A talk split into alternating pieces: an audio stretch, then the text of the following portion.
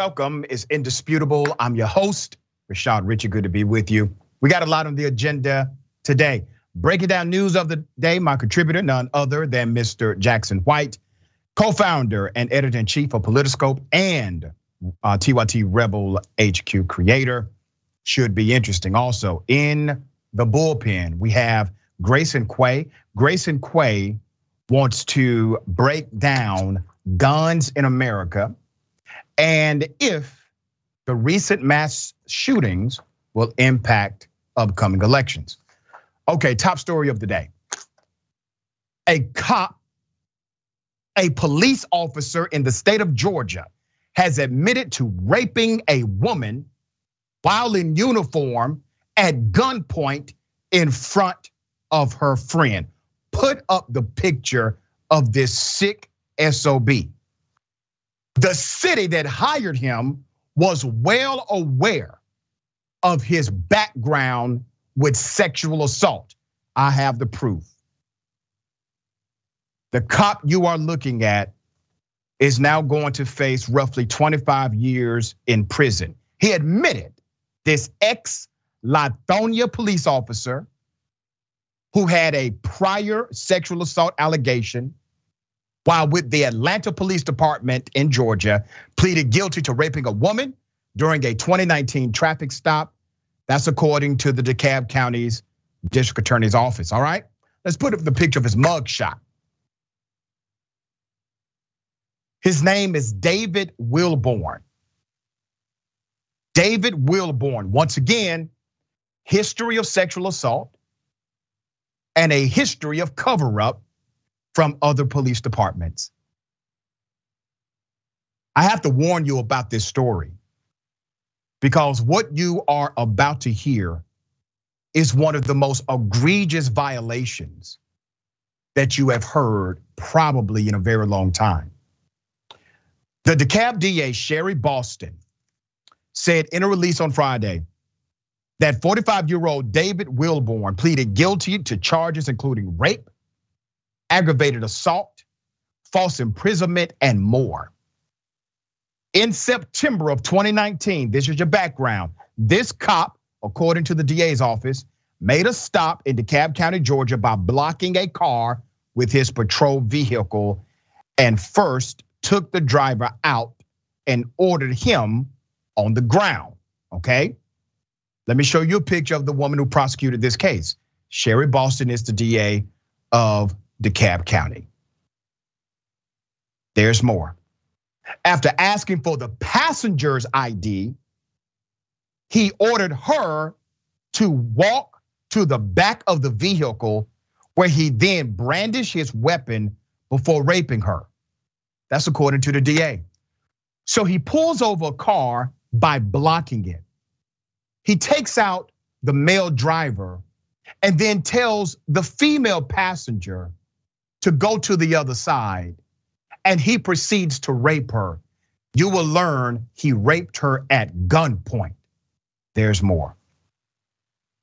Officer Wilborn also told the victim to repeat, and I quote, nothing happened, nothing happened, nothing happened, according to the DA's office. The officer then told the victim's friend he could get up off the ground and allowed them both to get back into the car and leave. The release from the DA's office said. The victim immediately called the police after arriving home, described the unknown police officer to law enforcement. Now, I want to remind you, this got reported, okay? He literally pulled someone over, raped an individual in front of somebody, and went back to work. He was in full uniform, pulled out his gun, raped the woman, put her back in the car, told them to leave went back to work. Do you think that was his first time doing this? Do you think this was the only time he had engaged in such a criminal matter? An investigation then identified Wilborn as the officer who committed the assault following his guilty plea, which just happened. Wilborn was sentenced to a term of life in prison to serve 25 years without parole. That's because the DA decided not to give in to the plea deal. With the balance on probation, he must also register as a sex offender if he's ever released alive. Officer Wilborn was previously a cop, okay? So I'm gonna give you background to his long history. He was a cop with the city of Atlanta, but he resigned in 2007. Why? Because of an allegation of sexual assault. He was never charged. 11 Alive News reported in 2019 that Wilborn had been with APD from 2006 and 2008, and then in 2007, he was accused of going to a sex store while on duty and asking a worker to have sex with him. The file stated he asked the worker to show him her breast and that he rubbed her thigh and fondled himself. After that, the cop was placed on administrative leave and resigned. All right, he was reported. Then there's another one post certification. His post certification, this is what allows you to be a cop, was suspended from 2008 to 2010. This guy could not legally be a cop between 2008 to 2010. Once again, never charged with a crime. He was suspended from post. Then they followed up with a 24 month probationary period. You have a two year suspension and then a two year probationary period that then expired. He was never charged in the 2007 incident. Once his expiration happened, he was able to then apply to be a cop again.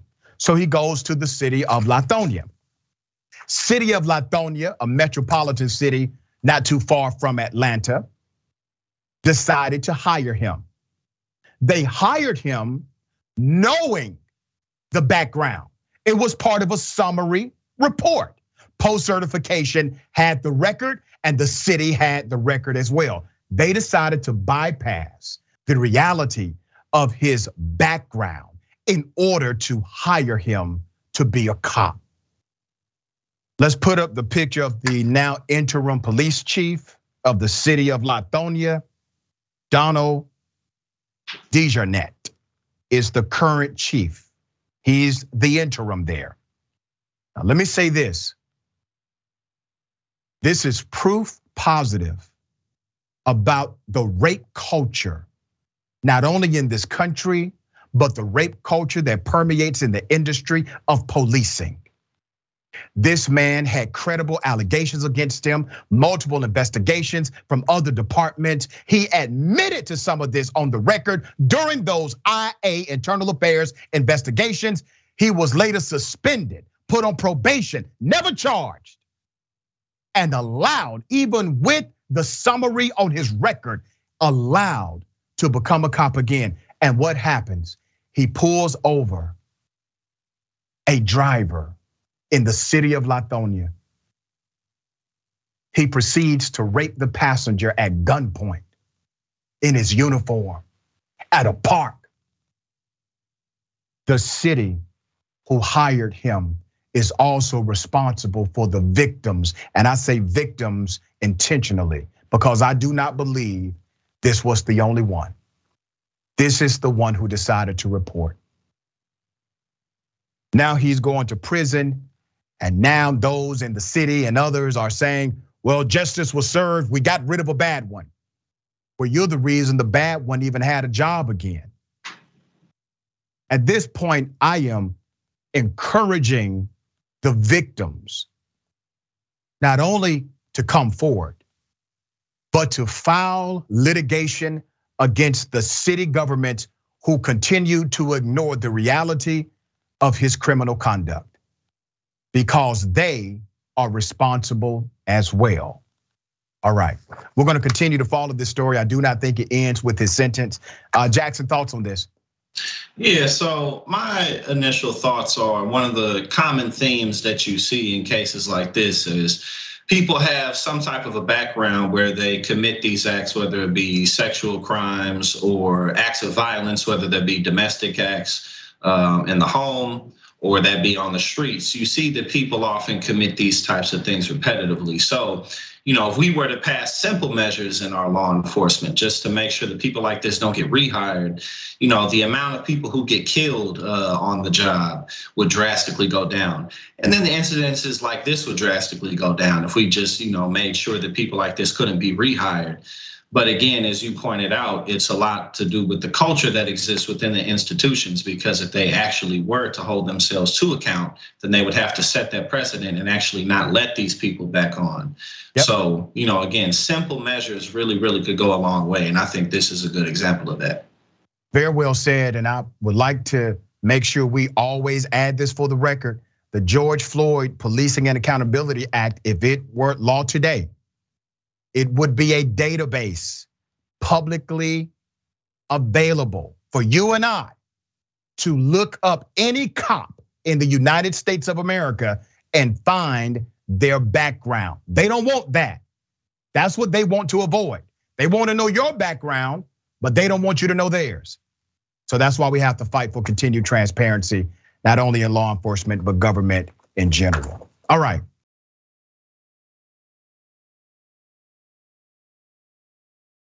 Hellacious story.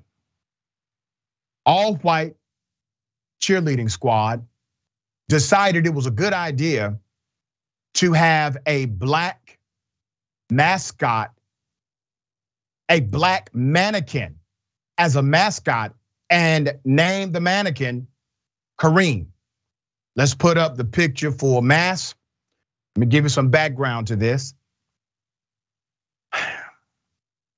What you see visible is the mascot a group of high school cheerleaders decided to share on social media. They posed with the black mannequin head that they called Kareem. Let's put up the other picture. Okay. Once again, all white cheerleading squad. According to NBC Bay Area, the incident occurred in California's East Bay area and was a screenshot by an Instagram account called Black Bay Area, which tagged the cheer team from California High School. Now, the posting is being examined by San Ramon Valley Unified School District. The superintendent spoke up. So, Dr. John Malloy said of the incident, and I quote, This is not something that we can accept nor will we tolerate. He maintained that the school district had been expanding on campus sensitivity training. So the post came as a surprise. Wait a minute, um, Mr. Superintendent, uh, I think you're lying. If you're in the middle of expanding sensitivity training as it relates to racism on campus, then that means you're not surprised that racism is on campus. That's what that means. So let's start with the bull here. Okay, you have a cultural problem on your campuses. You knew this, that's why you were expanding sensitivity training, right?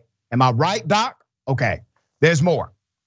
Uh, Dr. Malloy said, and I quote, we have worked with our students, our staff, and our administrators.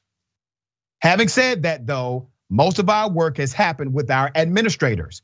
Going forward, we're going to spend more time supporting our staff, not only to interrupt any issues of discrimination, but to educate so our students and community do better.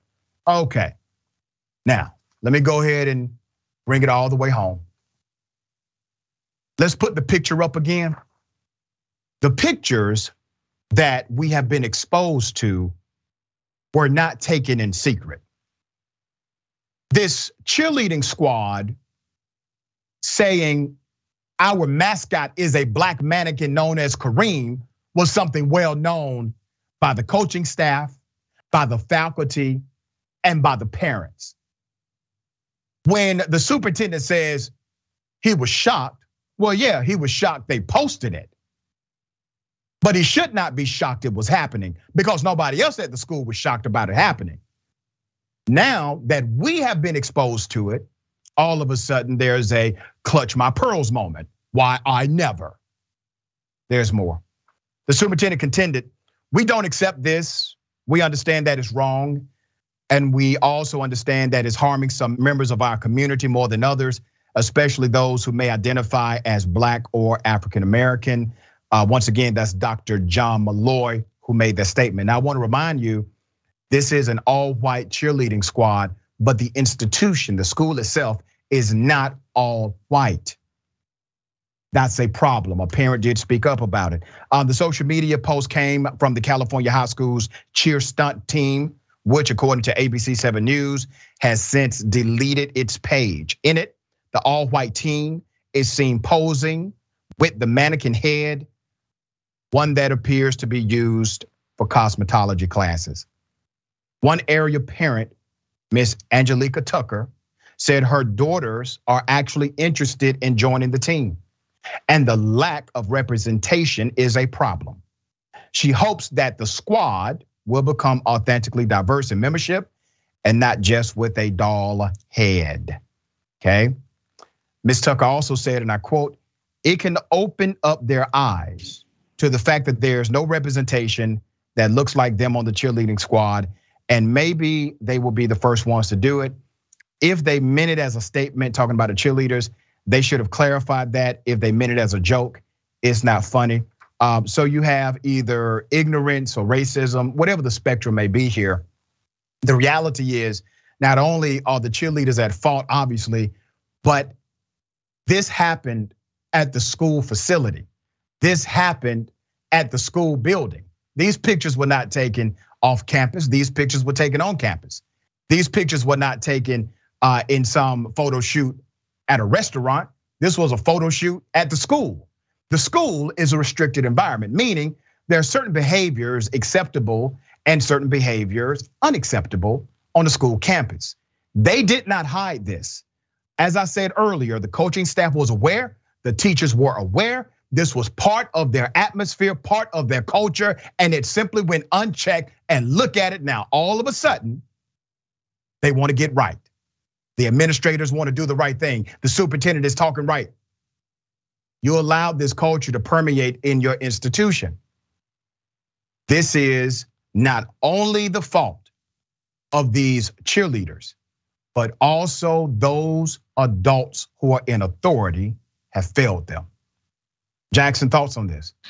Yeah, so you pointed it out exactly. You know, the only reason that they were you know, coming to the defense and saying that they had a problem is because it's got exposed. And, you know, I experienced a lot of this just in the type, like, you know, I live in Jersey, New York area now, but I grew up in St. Louis and it's a lot more segregated. And, you know, even though the high schools aren't all white necessarily, you know, you got to think a lot of these neighborhoods where these white kids are coming from are all white.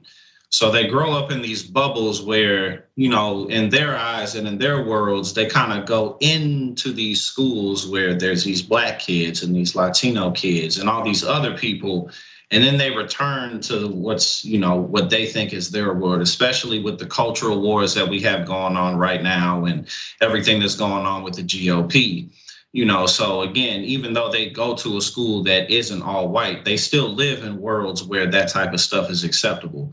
So this type of culture is very prevalent in high schools all over the country and especially where neighborhoods are more segregated. It's they, i grew up seeing it. I'm, I'm only 30 years old. I graduated in 2010 but even back then you know what i'm saying? I was seeing it so it's not surprising to see it now.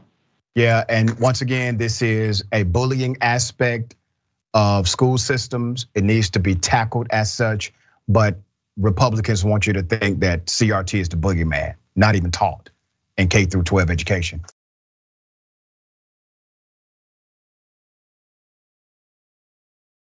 We first covered this pastor who went to jail for watering flowers. No joke. There's no hyperbole there. He literally got incarcerated for watering flowers. We have an update to the story now. Now, to give you some background, remember, this pastor came home from church. His neighbors were out of town and they made a request. They said, Hey, can you water our flowers while we are gone? Pastor says, Yes, he's a good neighbor, good guy. Waters the flowers. A white neighbor sees him down the street. She decides to call the police on him. Police come. There's a back and forth. He tells them why he's there. They know he's telling the truth but they decide to arrest him anyway. Okay, well, all charges have been dropped against uh, the pastor. Let's put his picture up again. His name is uh, Reverend Michael Jennings. Uh, pastor Jennings now has had all charges dropped. In a statement released Thursday, the Childersburg police chief, Richard B. McClelland, announced that after an investigation, he had requested all charges against Pastor Jennings be dropped. Jennings was arrested and charged with obstructing government operations. Let's put a picture up of the chief. Okay, this should have happened same day, by the way. Took the chief long enough to get around to it. In his statement, the chief said he reviewed the 911 call and the body camera footage, as well as interviewed the officers who responded to the scene. He said, and I quote, as a result of my investigation, I have recommended to the municipal judge of the city of Childersburg that the warrant be dismissed with prejudice, and the judge has dismissed the aforementioned charge against Michael Jennings. Uh, Jennings, let's put his picture up again. Jennings told uh, CBS 42 News that he was actually happy that the charges had been dropped, but what they put him through was totally unnecessary and they had no case. Okay. now, once again, the officers were aware he was committing no crime. The person that called 911 was there and said, You know what? I have made a mistake. I was wrong. Please don't arrest him. This is my neighbor. I know him. I made an error. They said, Oh, no, ma'am. This boy going with us. That good old boy system. We're going to put him in his place. Why do you think they wanted to put him in his place? He wasn't out of place. He was legally able to be there. You have the right to move. Freedom in this country should be allocated to everyone, right? But here's what happened. They told him, give us your ID. He said, listen, I don't have my ID. All right, I'm out here watering plants for my neighbor, but you can go to my house. My wife is inside the house. Here's the address. You can go there and you can ask her. They decided not to. They decided not to do that very simple investigative technique of asking a witness, and they put him in jail. Now, there are some people who are actually saying, well, I'm very glad that charges were dropped. No, damn it, the cops need to be charged now. That's an abuse of authority. They lied on the police report. That's violation of oath. You know, those things are crimes. They are crimes. We have become so accustomed to cops being able to do things illegally that them being held accountable for doing something illegal to a citizen is just off the reservation, outside of the box thinking. But it needs to be normative. Jennings said that the fallout from his arrest was a nightmare. He said it was a nightmare. One where he worried what the impact would be on his life and his job. One website called bustedcounty.com, talladegacounty.com, put his mugshot online after his arrest. He said, and I quote, a lot of folks are going to believe that, think he is a crook. But now Pastor Jennings said he was working on getting his life back to normal. All right. Okay. Uh, Jackson, thoughts here. Yeah, well, the bottom line is that black men and just black people in America are easy targets for law enforcement because it's always been that way. And also, you know, blacks in this country don't have a lot of resources to fight back uh, in the legal system. And so, even though they pulled up and even though he wasn't doing anything intimidating, he was just watering plants, just hanging out you know, they're the ones with the guns, they're the ones with the team. Even though the person who called the police informed them that, hey, I made a mistake, they pulled up, they already had their minds made up.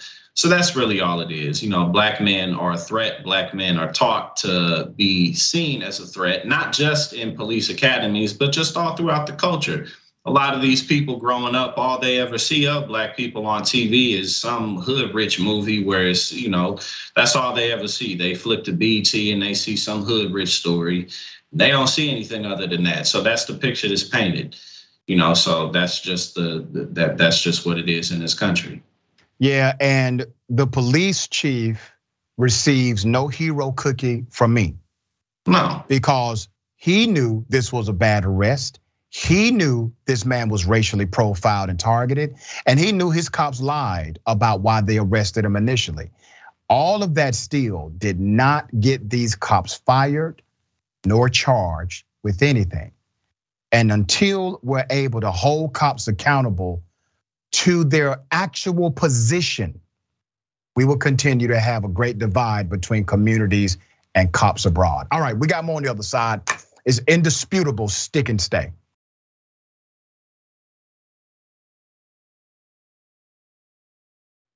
All right, welcome back. We got a lot of show left. Let me read some of these amazing comments. Uh, let me thank everyone in advance uh, for writing in. Also, today, uh, I will actually be on satellite radio. I'll be on Sirius XM with Karen Hunter on the Karen Hunter Show. So that's right after Indisputable. So I'm going to hang out with her. I think for roughly about maybe an hour. Um, so tune in if you can. All right, tune in if you can. Karen Hunter, a remarkable truth teller as well. All right, got a lot of comments before I get to the comments. Uh, let me remind everyone about the primary tomorrow. Progressives and the establishment will go head to head in another round of primary elections Tuesday, June 7th. Tune in at 8 p.m. Eastern Time, 5 p.m. Pacific Time to catch Cenk John, Ida Rodriguez, Jayar, Jessica Burbank, and more. Break down the results, all right?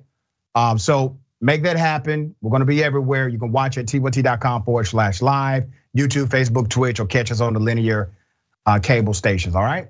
Okay. Uh, Mickey C, the silver haired dragon, says, and I quote, just another side of the feeling of power and control that cops feel entitled to. How many cops do the same? Then threaten the victims who are afraid to report. That's right. Talking about the cop who raped a woman during a traffic stop.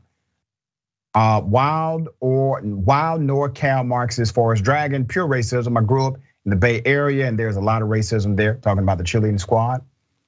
Um, not Dweezil, aka Tail Wagging Dragon, Pastor still has an arrest record. That is actually correct. I looked up the law. In Alabama, he would have to go through another process in order to get his arrest either sealed or exonerated.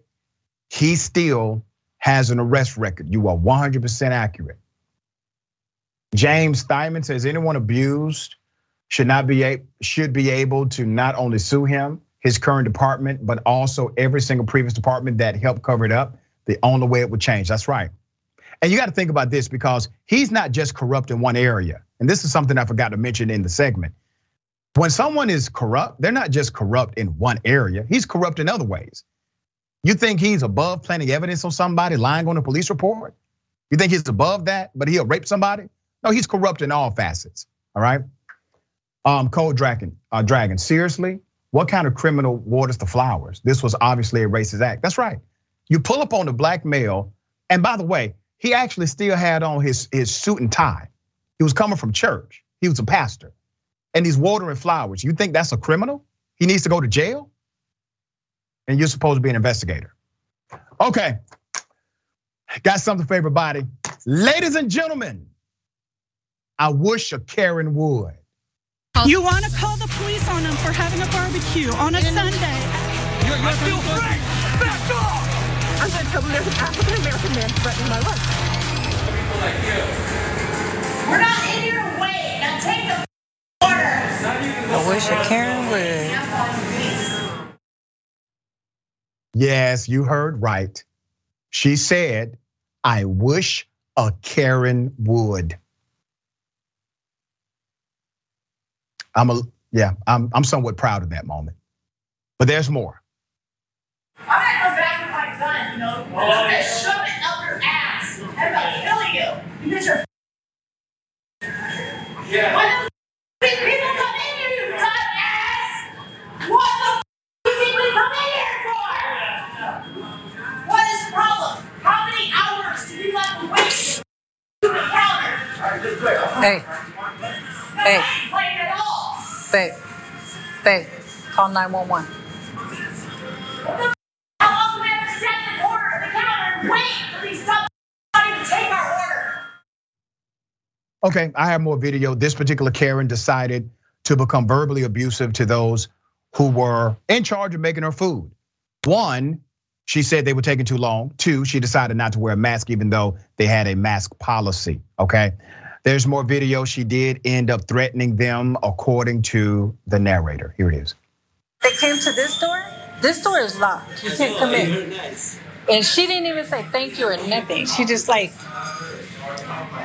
she said she was gonna come back with bullets. Baby, I don't know that. I come in here every day and don't know nobody's name. She said she was gonna come back with bullets. So. Really? You see, this has all to do with privilege, your perceived status. Okay, somebody may not have taken your order at the time you thought it should be taken. Or they have a rule that you don't like, like wearing a mask. And you think the way to resolve it is to verbally abuse those who work in the food service industry or threaten to kill them with bullets. Who in the hell do you think you are? Now, every time we will defend those who are working their ass off trying to serve you, and you're acting like an ass in the process. We will defend those workers. All right. Jackson, thoughts on this? Yeah, so I, think unfortunately, a lot of the time, these Karens who act out like this, they they'll use the fact that they're also women to their advantage because they think that they won't get hit or something like that and they think that they can say whatever they want and go as crazy as they want, do whatever they want. Not to say that men don't do that as well, but we're just talking about Karens right now.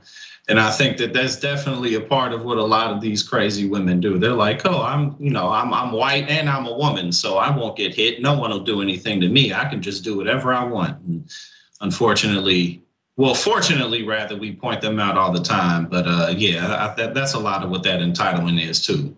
Yeah, and let's put up the uh, graphic of this Karen. Let's put a graphic up because we have not been able to identify this Karen that was at a Del Taco. Okay, all right. See that guy? His name is Antoine William Tuckson, 37, of Maryland. He was posing as a deputy US Marshal. He had weapons, had police style vehicles, realistic looking IDs, and even a trained and this is in quotes, bite dog. All right, keep his picture up.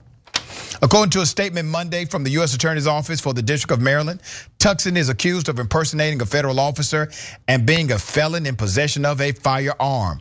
Tuckson has been posing as a law enforcement officer across multiple states for the past 15 years.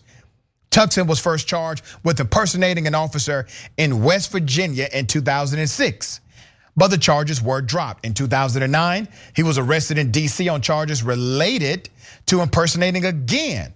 But the case was overturned on appeal, dropped. Then in 2018, according to a Charles County Sheriff's Office report, Tuckson responded to a robbery in progress at a bar and identified himself as a U.S. Marshal to both the victim and the police.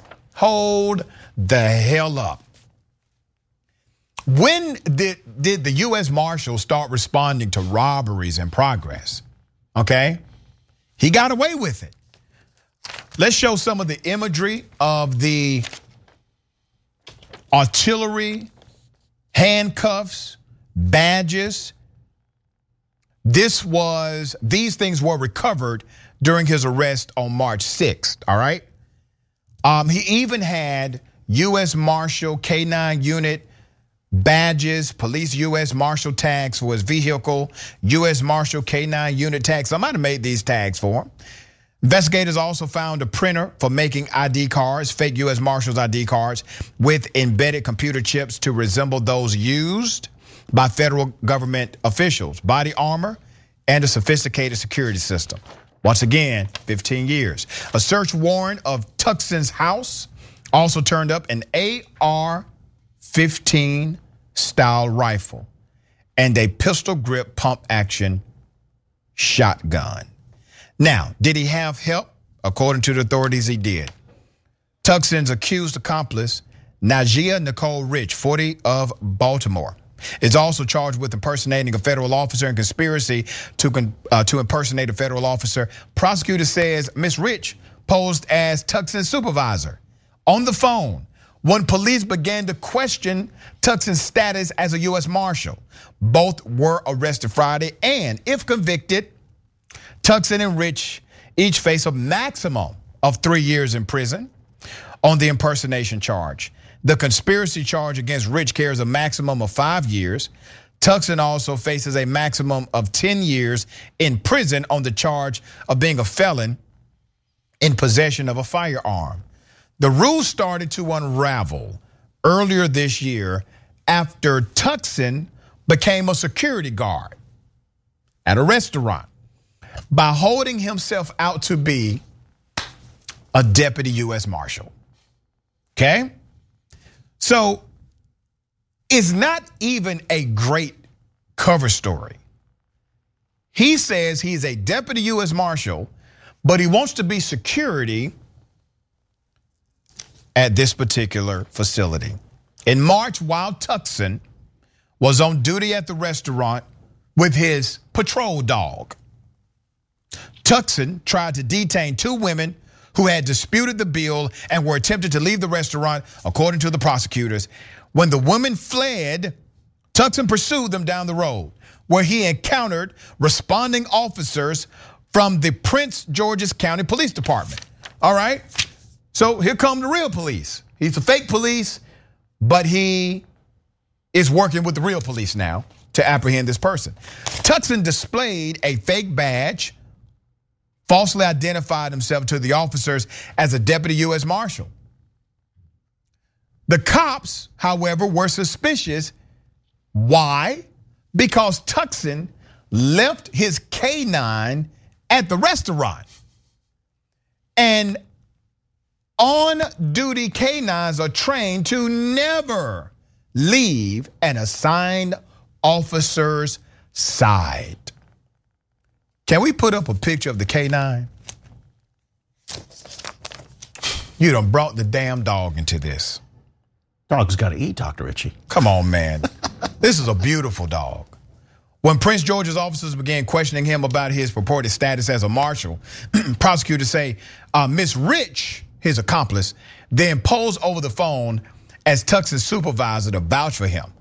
Eventually, prosecutors said Rich showed up at the scene in tactical pants, a bulletproof vest, and what appeared to be an extendable baton, and told officers the dog was her emotional support animal in addition to being a patrol dog. Okay. Let's put up the pictures again, explain what's happening here. All right. On the left, the dog was later uh, is the dog was later handed over to the county's animal services division, uh, but Miss Rich was able to retrieve the dog the next day after showing up in police style clothing and telling the animal service officer the dog belonged to a U.S. Marshal. They fell for it again. In late 2020, Tuckson registered the trademark USMS Special Services and registered multiple vehicles in that name. USMS, United States Marshal Service. Two of the vehicles were equipped with flashing red and blue lights, and a forged document from the Maryland Motor Vehicle Administration registering the two vehicles as emergency vehicles was also recovered in the house search. The document is on the right. Listen, man. Listen, uh, uh, brother. Um, why not just become the police? I mean, they they have hired convicted felons before. Yep. We have reported on this right here, uh, and I, I guarantee you would have found somebody in this country willing to hire you. Uh, I'm glad that this individual has been caught. We don't know what else this was used for. I just have to imagine it was used for more than just kicks. That there was some level of either um, con um, or something else happening here. My question to the prosecutors, and look, let's be clear, nobody should be impersonating a police officer. Yeah. Having said that, did this fake cop respect people's first, fourth, Right. fifth amendment rights? Yeah. Because if he did, then that's better than a lot of cops that are out there, probably in that same Prince George's County department, who do not show that same level of respect for ordinary citizens. that- that's actually so yes, throw the book at him because he impersonated a cop, but let's also maybe somehow say, look, the guy's clearly creative. He clearly put a lot of effort into this. if he respected people's rights, and let's use this and say he was an exemplary police yeah. officer and how he interacted with the public. You know, this literally reminds me of a movie that Martin Lawrence was in, where he impersonated a cop. In, or does anybody remember the name of that movie? He impersonated a cop in order to get a diamond back. all right, that he had stolen from a robbery. Anyway, I'm sure somebody in the chat. Money chase. That's what it was. It may not have, I don't think it was money chase. All right, we'll get it. I know inquiring minds would like to know.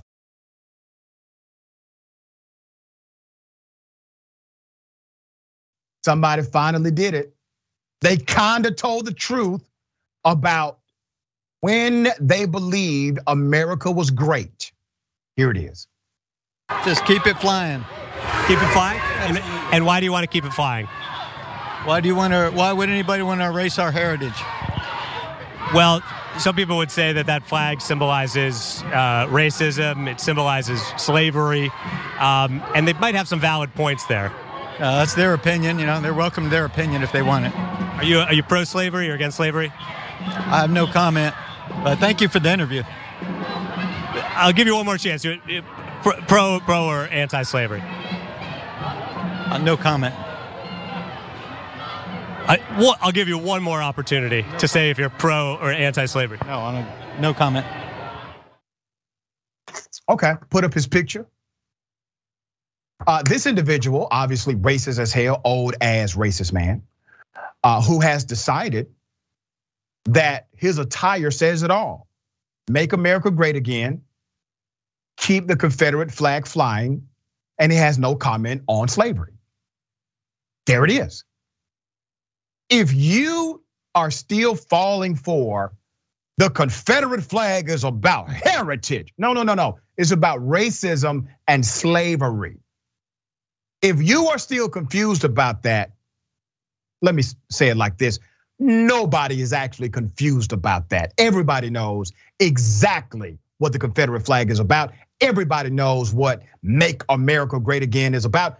He kind of admitted it. Now, they've been afraid to say it out loud. They've been afraid to publicly proclaim it. And he's still kind of scared to say it himself. Uh, this was on the Good Liars site. Uh, this was quite interesting. Uh, this was a man attending, let's put his picture back up. He was attending the recent NRA conference in Houston, Texas. He was interviewed by a comedian who got him on record um, saying exactly what we know to be accurate based on what they believe. Okay, you know what won't happen right now? You will not see executives of the NRA. Remember, he's an NRA member. He was at the NRA conference. You will not hear executives of the NRA say, why this person does not represent the values of the National Rifle Association. No, they will not denounce him because they embrace his ideology. You will not hear Mitch McConnell or Donald Trump or Matt Gaetz or even black Republicans like Tim Scott come out to say this individual is adversarial to what we stand for in the conservative movement. No, they will not. Why? Because they depend on racist SOBs like him in order to remain in power. People like Trump Gaetz, McConnell, Scott, they're not leaders, they're feckless.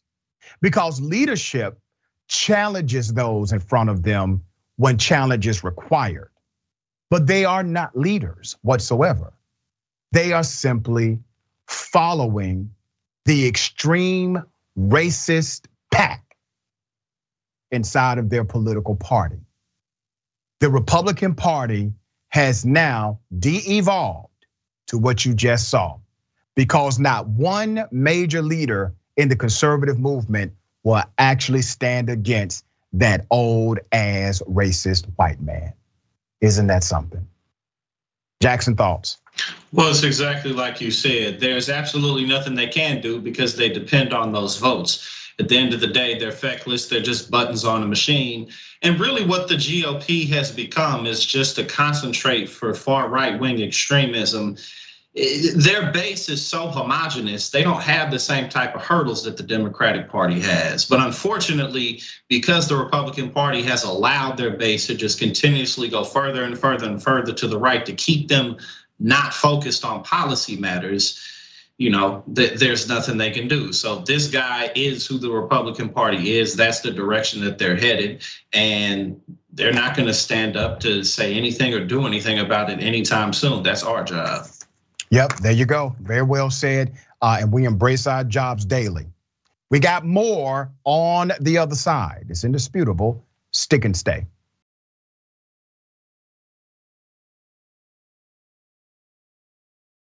Let me read at least one more comment and then we'll continue.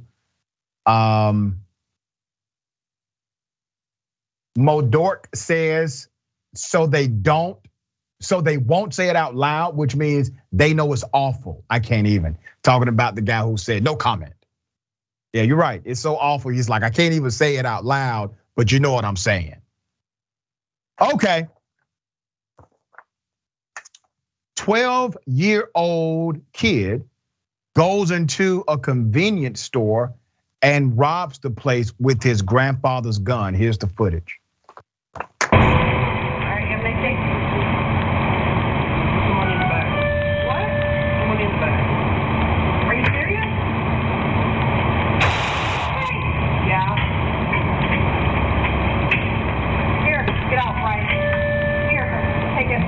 All right, damn shame. Okay. Uh, put up the graphic of the 12 year old robbing this store, scaring the hell out of everybody at the store. Okay. I'm going to give you some background to this. Let's keep that graphic up. This happened in Michigan, of all places. This happened in Michigan. That was a 12 year old who just did that. According to the police, this 12 year old had discussed with classmates which gas station he thought was the least secure.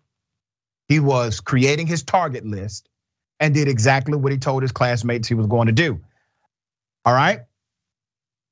The 12 year old is now in custody after he walked into this Hartford, Michigan gas station around 4 p.m. last Wednesday. He stood in line with all the other customers before pulling out a nine millimeter handgun. Let's show the graphic of him uh, pulling this gun right before he shot up the ceiling. All right. The 911 call was made shortly after that. He left with the money. Hartford Police Chief Teresa Beltran, let's put up her picture. Uh, she spoke with the local outlet stating she located the 12 year old behind some buildings about a block and a half away from the gas station. All right, so the 12 year old was arrested. There was no incident. He had been placed in the county juvenile center after he was deemed a public safety risk. The 12 year old, who has not been identified because he is a minor, has been charged with six felonies, including armed robbery, discharge of a firearm, and assault with a dangerous weapon. The gun used in the robbery belongs to his grandfather, who lives with him and is the legal guardian he had reportedly retrieved the firearm from the grandfather's safe, where it was loaded and had two magazines. Let me pause right there.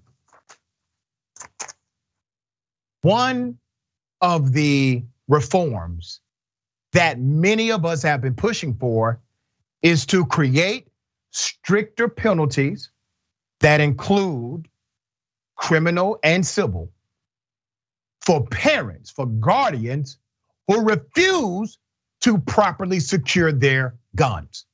Common sense.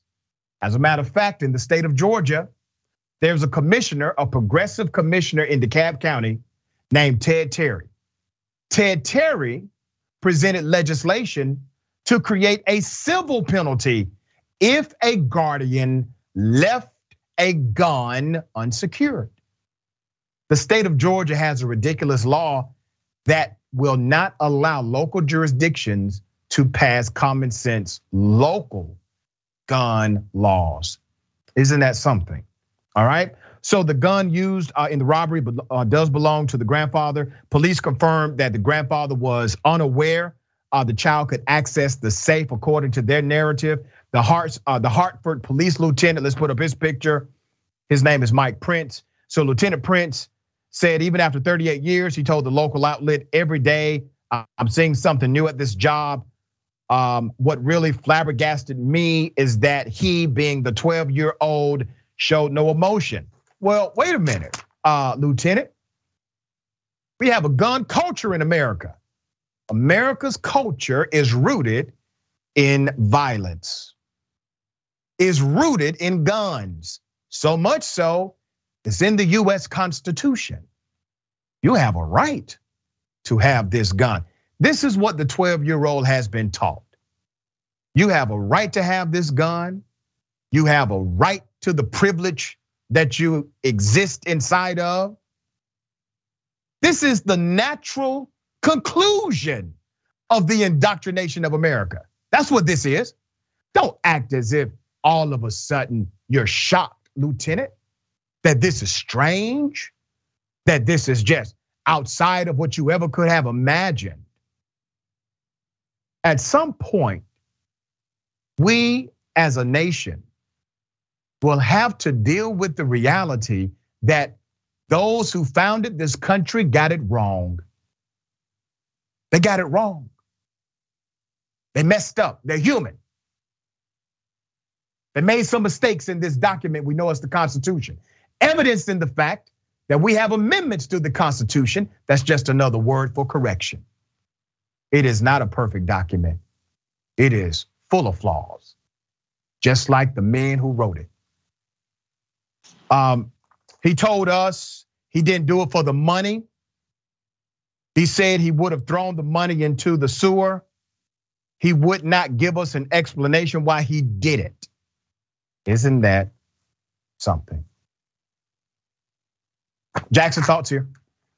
So I think one of the more unfortunate things about, you know, people who are so dead set on absolutely nothing being done about gun rights is how false their fears are about the government coming after them, as if they'll somehow be able to fight against jets and helicopters and tanks and heat seeking missiles and all of those things like that. But one of the things that really stuck out to me about this story is that even if he didn't get this gun from his grandfather, there's so many weapons in this country that he could have gotten it from somewhere else more likely than not. I mean, I can think of in multiple states right now where I can get guns off the streets, and I'm old enough to not even have to do that. You know what I'm saying? So it's just they're absolutely everywhere because, like you said, from the time this country was founded, it's part of the country's constitution. It's it's it's part of what got this place going. And it's one of the most protected amendments that we have, and it's one of you know the most corrupt areas that we have in our political system. So it's just crazy to think about how many weapons there really are and how easy it is for anybody to get them legally or not. Yeah, well said.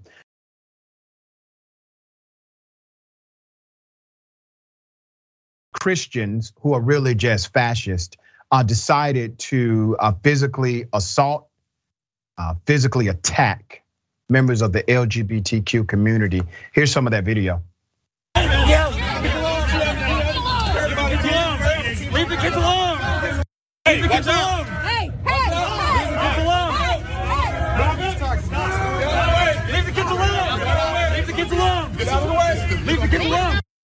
Damn shame. All right. Here's what the protesters were doing outside of the bar. Alex, move on! Alex Stein! The fist of Christ will come down on you very soon. Ah, the fist of Christ. We're right? done with this. Is that your fist? We're done with this. It's your Groomer! It's your fist, Groomer! the fist of Christ. You disgust me!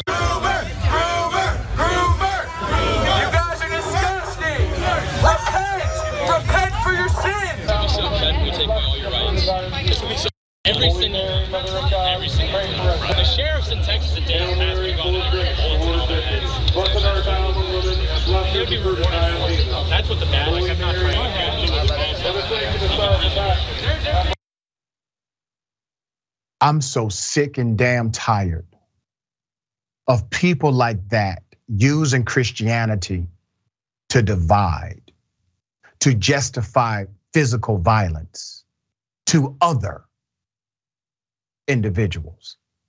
Not to walk in a spirit of love or coalition building or unity, but to create destruction, disunity. Let me give you some background to this. Uh, the man who proclaims himself as a Christian fascist, uh, his name is John Doyle. Let's put up his picture. Uh, he's there with his buddy Kyle Rittenhouse. Okay. Jason Whitlock would comment on the event, put up his tweet.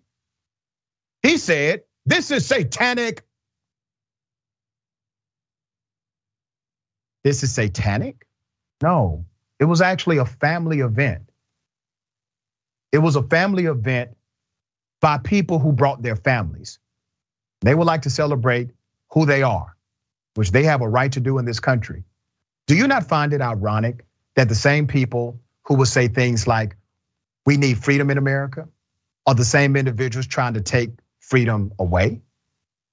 If you really believe that parents should have freedom, why would you then go to places where parents have their children and try to physically take their actual exercise freedom away. Because this is not about freedom for you. This is all about people doing what you want them to do.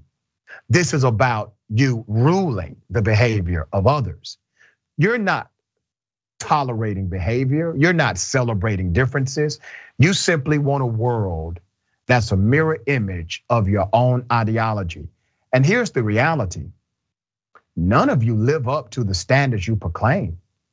None of you are holier than thou. None of you can live up to a theocratic mainframe.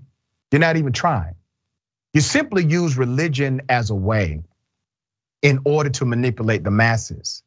You see, religion, religion is a man made dynamic to explain divinity but it's man made. Religion was never the goal. The goal was connection, freedom, liberation. You all are antithetical to an actual value system because the value system means you would love humanity rather than reject them. All right, Jackson, thoughts here. Yeah, and the irony of uh, people who do things like this is that they think about the LGBTQ community far more than they see or interact with them at all. You know, which because they think that these, you know, anybody who's not within their comfort zone is infringing upon their freedom, whether it be the LGBTQ uh, LGBTQ community or Latinos from the South or blacks that are moving in from inner city areas, whoever it is yeah, as you explained, religion is just an avenue for them to purge the world of anything that's getting in the way of their everlasting righteousness or whatever it is that they're fighting for at the end of it all. But you know, these people don't know anything about the true nature of the doctrine that they say they follow, and they don't care about it either. Uh, no, they you know, they don't care about it whatsoever. No, not at all. You know, ladies and gentlemen, I got a question. What in the red state hell.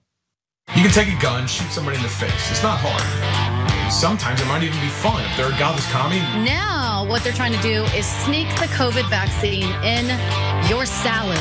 I never had, I hate math. Somebody say amen.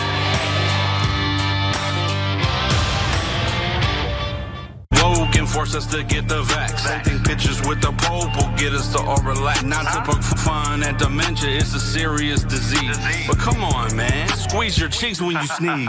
Joe is focused on ice cream while he's crapping his pants. We want our dreams and our freedom. This is our last chance. This the hill we die on. This the line in the sand. We leave no one in the battlefield. United we stand. Divided we fall. We need to finish the wall. They wanna raise all our taxes. We done with them all. A rendezvous with destiny. Take the house in 22. Just try to put a mask on me. You'll see red, white, and blue. I think we found corn pop. This is a lame ass diss record against Joe Biden. Uh, but naturally, the guy is endorsed by Donald Trump. All right. Uh, let's put his picture up. He's running for the United States Congress. He calls himself J.R. Majewski. Trump endorsed GOP candidate running for Ohio's 9th congressional district. Uh, due to the newly drawn congressional map, uh, the race is a toss up, according to reports. Um, he's also a suspected Capitol rioter. Capitol Hunters posted this about him, saying candidate four is J.R. Majewski, running for Congress in Ohio 9, rushed in the first wave with his QAnon pal, Zach Payne, Red Pill 78. Stay tuned. W Plaza through, uh, concussion bombs and tear gas, then swore on Twitter he'd never been on illegal grounds and had been cleared by the FBI. All right, now I got to say this about Capitol Hunters. They've actually helped the FBI find a lot of these individuals who the FBI was having a trouble identifying. Capitol Hunters, they have been very accurate in exposing individuals who actually committed an act of terrorism on that day. All right, uh, this is what's happening. But I do find it quite interesting that these are the individuals that reject black culture until they can contextualize it in some kind of entertainment form. Oh, all of a sudden they love urban culture. Jackson thoughts. Yeah, well, black culture is American entertainment culture. It's entertainment culture the world they're over. But yeah, man, I mean, don't count this guy out. You know what I'm saying? Like anytime I see people like this, it's like, well, you know, the Republican Party has probably elected worse. I mean, there's we all know who's in there now. But uh yeah, you know, if he gets the votes, then he'll win. But uh this this dude's name is Majewski. Uh-huh. That that that's that that's all I that's all the other left I got to say. Imagine him being in Congress. But again, don't put it past the Republican Party. Yeah, you can't do that, can you? No. All right, Jackson, always a pleasure, my dear brother. Tell people how they can follow you, check out your great work. Oh yeah, check me out on Rebel HQ. I'll drop videos Monday through Friday, just breaking down politics and what's going on. And I'll actually be on with Jayar tomorrow on the watch list. And I'll be back here on Friday. So definitely looking forward to that. Good stuff, my friend. Always great to have you. We got more on the other side. The bullpit is next. Stick and stay.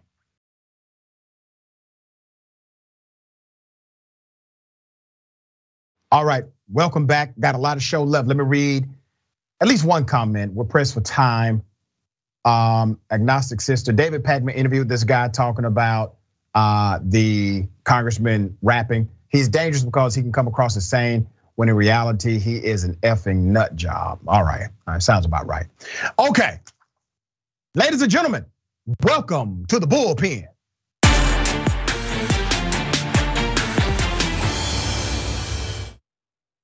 He's back in the bullpen today. We have Mr. Grayson Quay, weekend editor at The Week and columnist at Spectator World. A very accomplished individual, should be fun. We're going to talk about guns in this country, gun laws, gun reform, and how they may impact the upcoming election. Uh, Mr. Quay, good day, welcome. Thanks for having me back, Dr. Richey. It's good to be here. Absolutely, man. Good to have you back. Um, I don't want to presume what you know, believe about the gun debate in this nation. So if you would give us your sentiment, and I will then opine. Well, obviously, I was uh, horrified by what we saw, and I think that uh, maybe this time we can be a little less confrontational than last time because I I like to consider myself pretty reasonable on this issue. I'm not uh, necessarily allergic to expanding gun control somewhat in this country. Um, I think it's just a question of what's ultimately going to be the most effective way of addressing pro- the problem and what our expectations should be about what we can actually accomplish. Okay, I think that's a reasonable start to an answer, but it does not provide an answer. So if you would, dear brother, give us what you would actually promote, embrace, and endorse as a common sense gun reform platform. Well, most gun purchases are already subject to background checks. I'd be fine with expanding those further uh, in some way.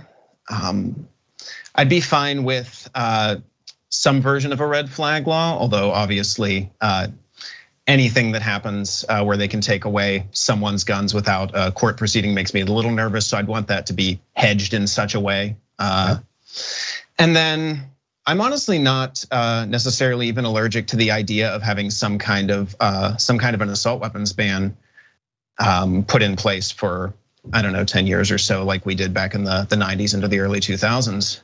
I just think the question is, I think there's a lot of uh, kind of utopian thinking on this issue where it's like, well, okay, if there were no guns in this country, what would it look like? And that's just not a realistic starting point. I think we need to start from the point that we are by far the most heavily armed country in the world. Um, that and that restricting the sale of new guns, whether it's assault weapons or high capacity magazines or something else, isn't going to put an end to these mass shootings. I think even if we were to ban high capacity magazines and ban assault weapons, we would still have mass shootings at a rate far higher than uh, we okay. see in other countries. So let me go ahead and go down this rabbit hole. Um, mm-hmm. You are right. People will still kill people even if you ban particular guns. Mm-hmm. But you would not argue we need to make murder legal because people will still murder people. Certainly not. Okay, correct. So follow me on this. Um, when you say no guns in this country, that is a non-starter, mm-hmm. and you're correct. Nobody is making that argument. Mm-hmm. No, literally, nobody is making the argument that America is going to be completely disarmed. And when people bring that to the narrative, they're simply trying to dilute the reality or the severity of the situation at hand. Now, you mentioned three things in particular universal background checks, red flag laws, and a temporary ban on assault weapons. And by the way, the majority of Americans actually agree with you, and the majority of Republicans agree with the universal background check and the red flag laws, okay? Mm-hmm. But there's a disconnect between the elite executives at the NRA, the mm-hmm. gun manufacturers, and the Republicans who have decided to oppose it. But let me mm-hmm. add something to the equation that actually would have stopped the mass uh, killing in Texas. Mm-hmm changing the age from 18 to 21 on that level of weaponry. That would have mm-hmm. stopped that situation. Let's be very clear. If Texas had a law that said you have to be 21 to get this mm-hmm. level of weaponry in this state, like other states do, mm-hmm. if they had that law, then this mass shooting would not have happened under the same circumstances. Am I correct or incorrect on that? You are correct, and I think I agree. Okay. And I agree with you on that one. I'd be totally fine with raising the age there to 21, um, and kind of leaving 18 as the the age for something like a bolt action rifle, perhaps. Where's the disconnect between your common sense conclusion based on gun reform and the actual Republican Party? And let me contextualize this by stating a member of Congress agreed with you he had the audacity to agree with you. After he agreed with you, every single endorsement decided to drop him. Mm. He is now not going to run for reelection because he agrees with you. Mm-hmm. Yeah, well, I think it's a red meat issue for the base in a lot of ways, and I think the NRA really punches uh, in many ways above its weight. Uh, but I think uh, I think we'll have to pick this back up in just a second. Um, All right, so we got a break coming up. So we got a commercial break. We'll come right back after the break. Stick and stay.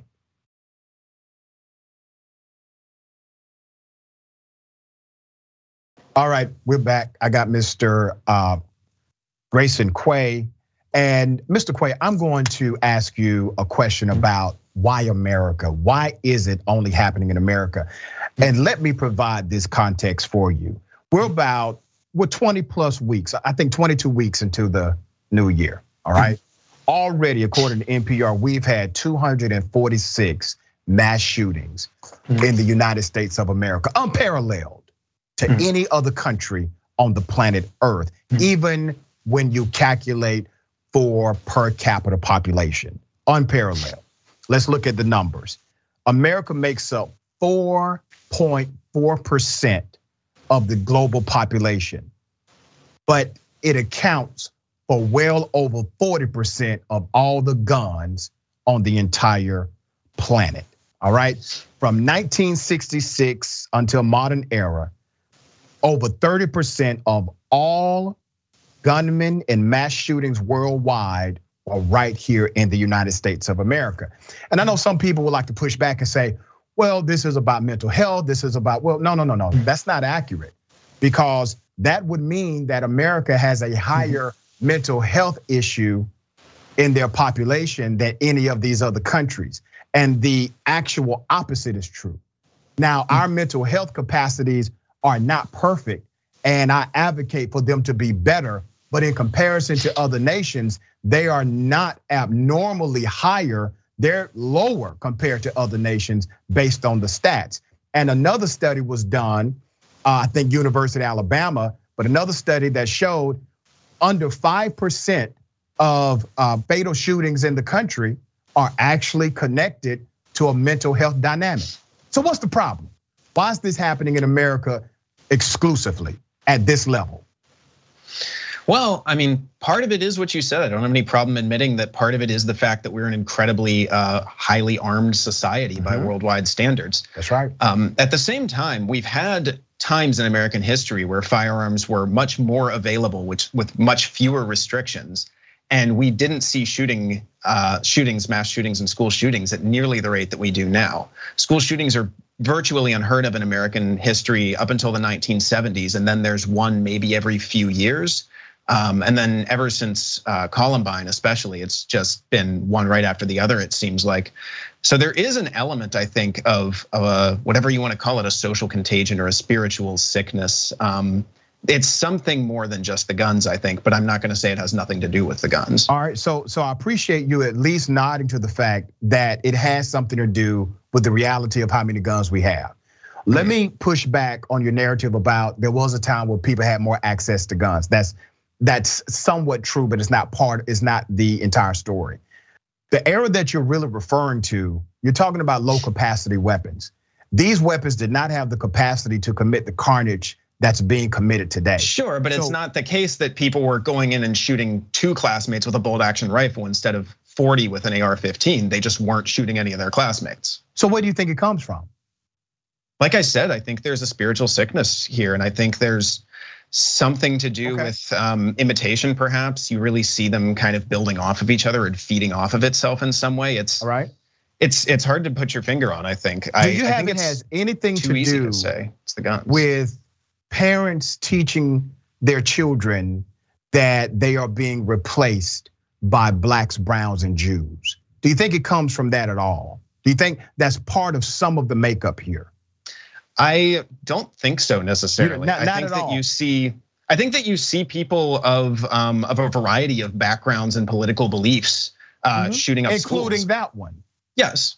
Okay, but so I mean, I could That's included in that. But right, so, I mean, I wouldn't turn around and try to blame uh, gun violence on uh, Bernie Sanders' rhetoric, uh, even though the man who shot up the congressional well, baseball not, game several years ago was a, a diehard Bernie Sanders supporter. Yeah, but I'm. I just think at this point it becomes unproductive. To a personality.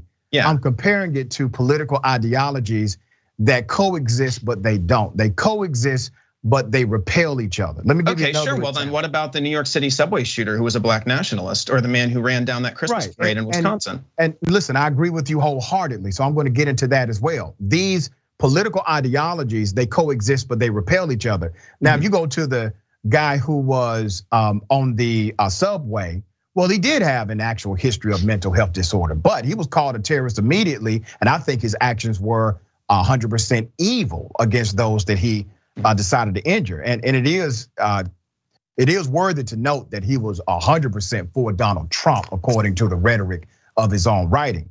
But you you don't think this culture has become much more divisive, much more aggressive against the common person?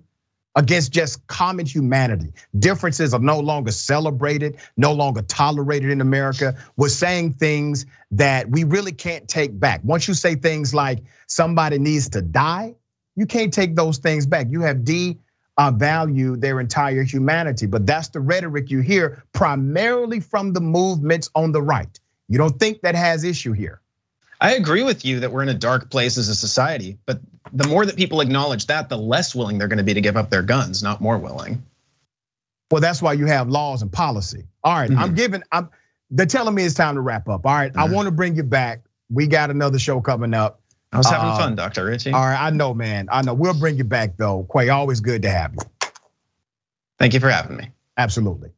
Okay. Remember, take care of yourself, take care of each other, take care of the planet. Remember, the truth is always indisputable.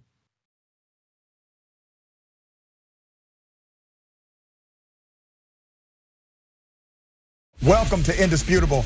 I'm your host, Dr. Rashad Richey. We got a lot happening today. What do we do on this show? We tell the truth. You know why we tell the truth? Because the truth is simply indisputable. Rashad, great to be here. Congratulations on the new show. And I got to let everybody know that Rashad and I go way back. People still need health care, so I won't stop. People still need criminal justice systems reform throughout this country, so I won't stop. And you won't stop either.